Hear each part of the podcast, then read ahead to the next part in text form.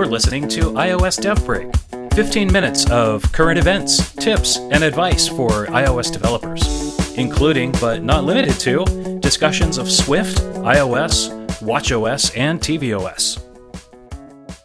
Welcome to iOS Dev Break Episode 5. In this episode, just enough irritation, the effectiveness of nagging, and also new MacBook Pros at the Apple Store. So we'll talk about those things today and a few other things. With regard to follow up, uh, actually, I don't really have any specific follow up this week. So if there's any things that you wanted to uh, to talk about or you wanted me to talk about, then you could certainly uh, ping me on Twitter at iOS DevBreak, or you can use my personal one too, Evan K Stone on Twitter. So the the first thing I'd like to talk about comes from the UIKit bag, and this is about iOS 10 notifications. And um, I'm glad I didn't talk about this right when I had originally thought about talking about it, um, but uh, waited a little bit uh, because turns out now there are at least two excellent videos on the subject of the user notifications framework. And uh, in my opinion, this is going to be huge. It's a completely new framework that replaces all of our local notifications and push notifications uh, nonsense that we had to do in the past. And uh, it looks much more clean and flexible and uh, just a better way of handling this. Um, for instance, we have automatic in app display of notifications. That is just a huge win. Uh, also, so you don't have to create your own alert view or banner uh, or use a third party library or framework to do that. So that's exciting.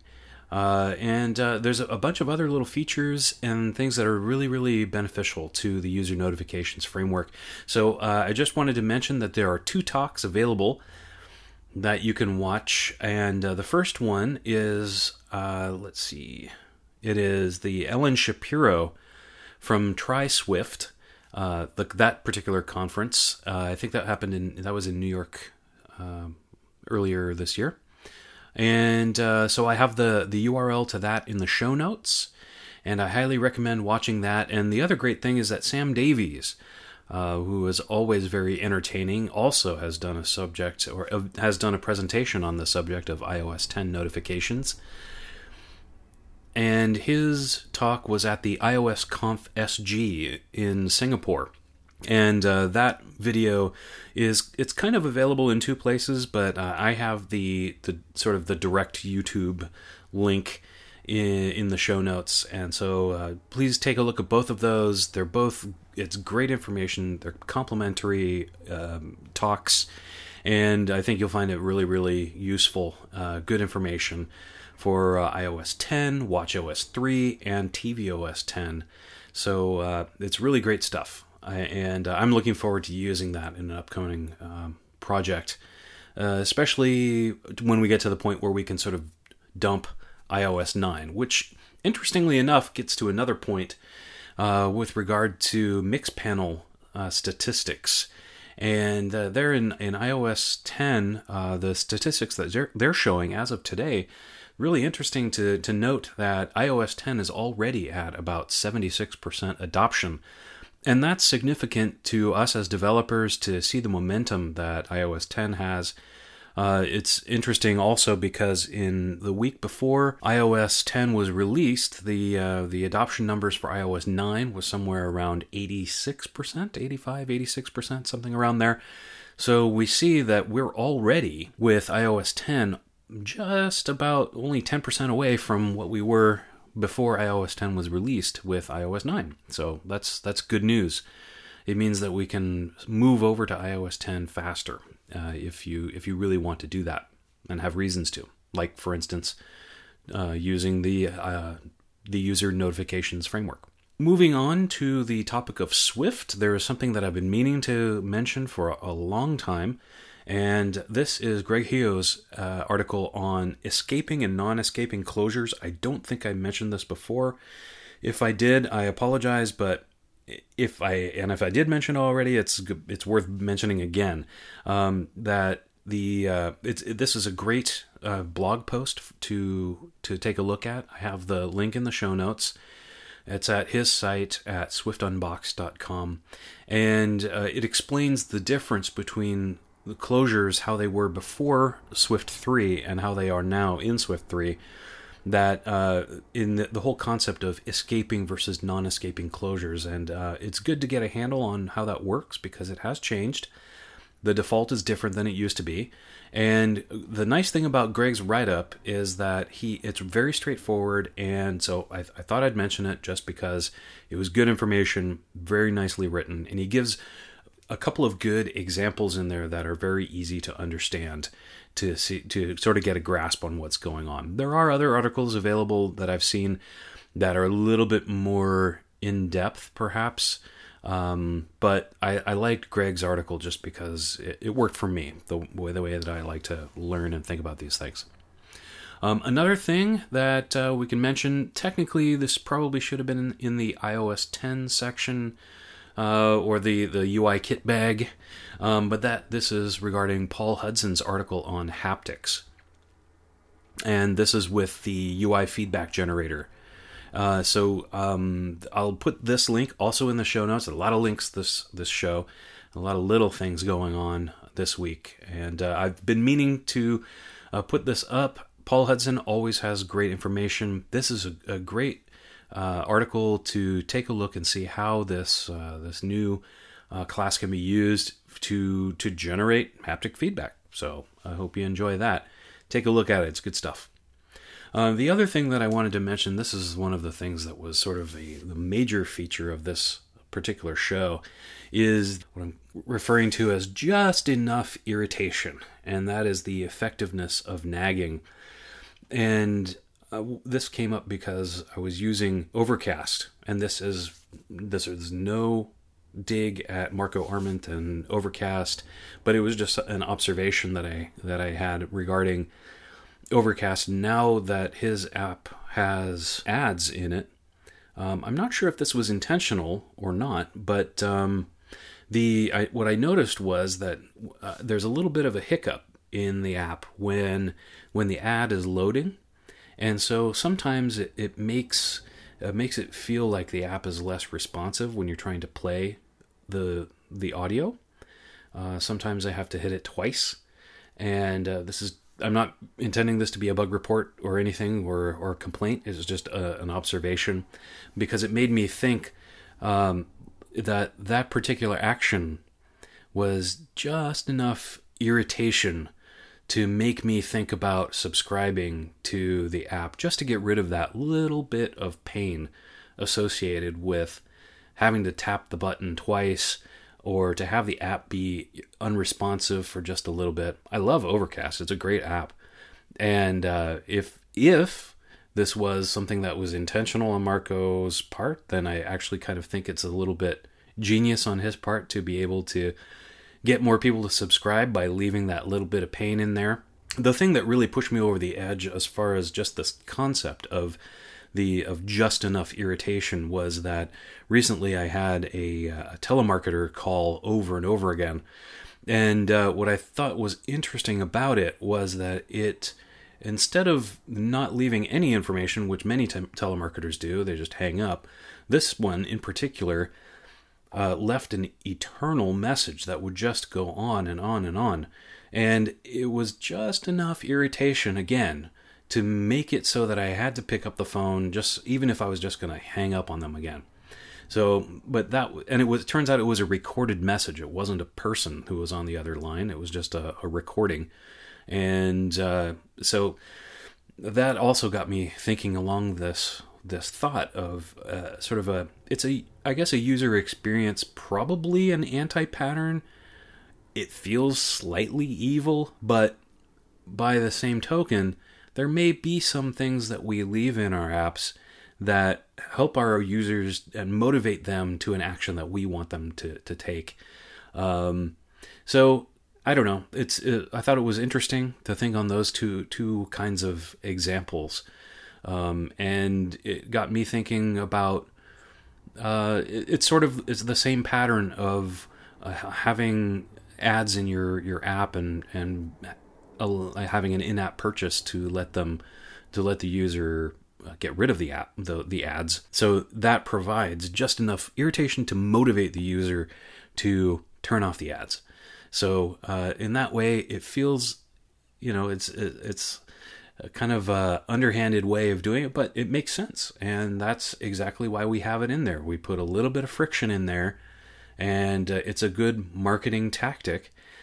Uh, if you don't overdo it, if you don't take it to the extent that that some apps and some websites do, that really are annoying. But um, there, it seems to me there's a balance that can be had that provides just enough friction so that you can motivate your user to take the next step, to be able to perhaps subscribe to your app or be able to or make an in-app purchase, um, to buy a feature or uh, or aspect of your your app that you want them to. So so that that's uh, it's an interesting thought, um, and it, like I said, it's definitely needs it, it's there's balance that has to be had there. Also, I wanted to talk about the new MacBook Pro. Maybe this does come under the heading of follow up, because I think I mentioned about the MacBook Pros before how I wasn't particularly interested in them. Um, but one thing that changed my mind was that I actually visited the Apple Store this past weekend at at Apple in Cupertino at One Infinite Loop, and it was really, really interesting and great to see. They have two sort of these glass pillars and that are that have encased two of the new MacBook Pros, the 13 inch and the 15 inch, that have the touch bar. And it what to me just seeing it, you couldn't actually touch it, but it was gone this constant eternal uh, sort of rotation of demonstrations of how the the touch bar worked and i i have to say that it is amazing seeing it in person. And i wish i had been able to touch it. The good news is that they did have a 13 inch non touch bar uh, new macbook pro on display. So i was able to play with that a little bit able to use the keyboard. And it definitely the new keyboard is different than the MacBook keyboard, but it has I I personally I, I, I didn't think it felt as good. I know most a lot of people complain about the MacBook keyboard. I think I my preference in keyboards is does not match up with a lot of people's, I guess. But uh, the new keyboard felt it felt a little bit more clicky to me, at least on the, the one that I was working with, felt a little more clicky than the MacBook uh, version of the, the keyboard. And to me, that was not great. But um, I do need to replace my MacBook Pro, so odds are pretty good that's the machine that I will go with, either a 13 or a 15 inch with the touch bar, um, provided I can afford it. We'll see. Um, but anyway, I, I, thought it was a, a, great experience to be able to go there. Uh, and it, it, just being there at the Apple Store at One Infinite Loop is is an experience into un, unto itself. And so that is, I encourage anyone who uh, is in the area in, to to certainly go by and check it out because they have merchandise that you can buy there that you can't get anyplace else. And uh, the other thing that I thought was funny was that I was this was at the end of a company offsite that I was at, and so I, I had a little extra time, so I decided to go to the Apple Store there, and um, I pulled up and I realized that I had my uh, black Swift T-shirt on, and so um, so it was interesting to go in because they they definitely treated me a little bit differently than uh, than they had in the past. But it was it was great. Um, one of the, the, the representatives there, uh, could, you know, he asked if I was a developer, and and he noticed the Swift T-shirt, and uh, he he very promptly showed me to the new MacBook Pro, and um, so it was it was a good experience. And uh, all in all, I really enjoyed visiting there, and I like to do that every once in a while. The last time I was there was for the the tvOS Tech Talks uh, last December, so it had been almost a year. But um, it's always just a, a, fun experience to be there at the at Apple. So um, anyway, that is it for this week. I think I don't think I have anything else that I was wanting to chat about, and we are over our 15 minute time limit. But it has been a great experience, and uh, we have just one message from our sponsor, and that is uh, our sponsor yet again is uh, or pseudo sponsor is Cloud City Development, and Cloud City is the company that I work for. We are an integrated design and development consultancy specializing in web and mobile apps. Uh, we have experts in Ruby on Rails and iOS. And uh, so, if you would like to work with me and Cloud City Development's awesome developers and designers on your next app project, uh, please let us know. Uh, if you have an app project that you're trying to get off the ground, or maybe you need a backend for your web app or your mobile app, and you need that to be designed or developed, uh, please contact Cloud City Development today and see how we can help you. You'll be in good hands, and uh, again, we always love working with nice people who have great ideas. And for more information and a complimentary half hour consultation, please contact us at cloudcity.io, and we look forward to chatting with you. Also, if you would like to help keep iOS Dev Break going, there's a couple ways which you can do it. Uh, and uh, so you can go to our Patreon page at patreon.com forward slash iOS Dev Break. There are several levels of support from uh, that you can choose from, and they're very reasonable. And any help would be greatly appreciated to help with the hosting costs of iOS DevBreak because I'd like to keep this going, but uh, I can't keep it going forever if if I don't have some kind of help. So, uh, or if you would like to sponsor, please contact me. You can contact me on Twitter at iOS DevBreak or use my personal Twitter account name also, which is Evan K. Stone. Um, or you can also email me at iosdevbreak at interactivelogic.net. And uh, so any, your support would be great, greatly appreciated. Looking for sponsors to, to help out. So I look forward to hearing from you. And we would really want to keep iOS DevBreak going. So, thank you again for listening to this episode of iOS Dev Break. And uh, until next time, I'll catch you on the flip side.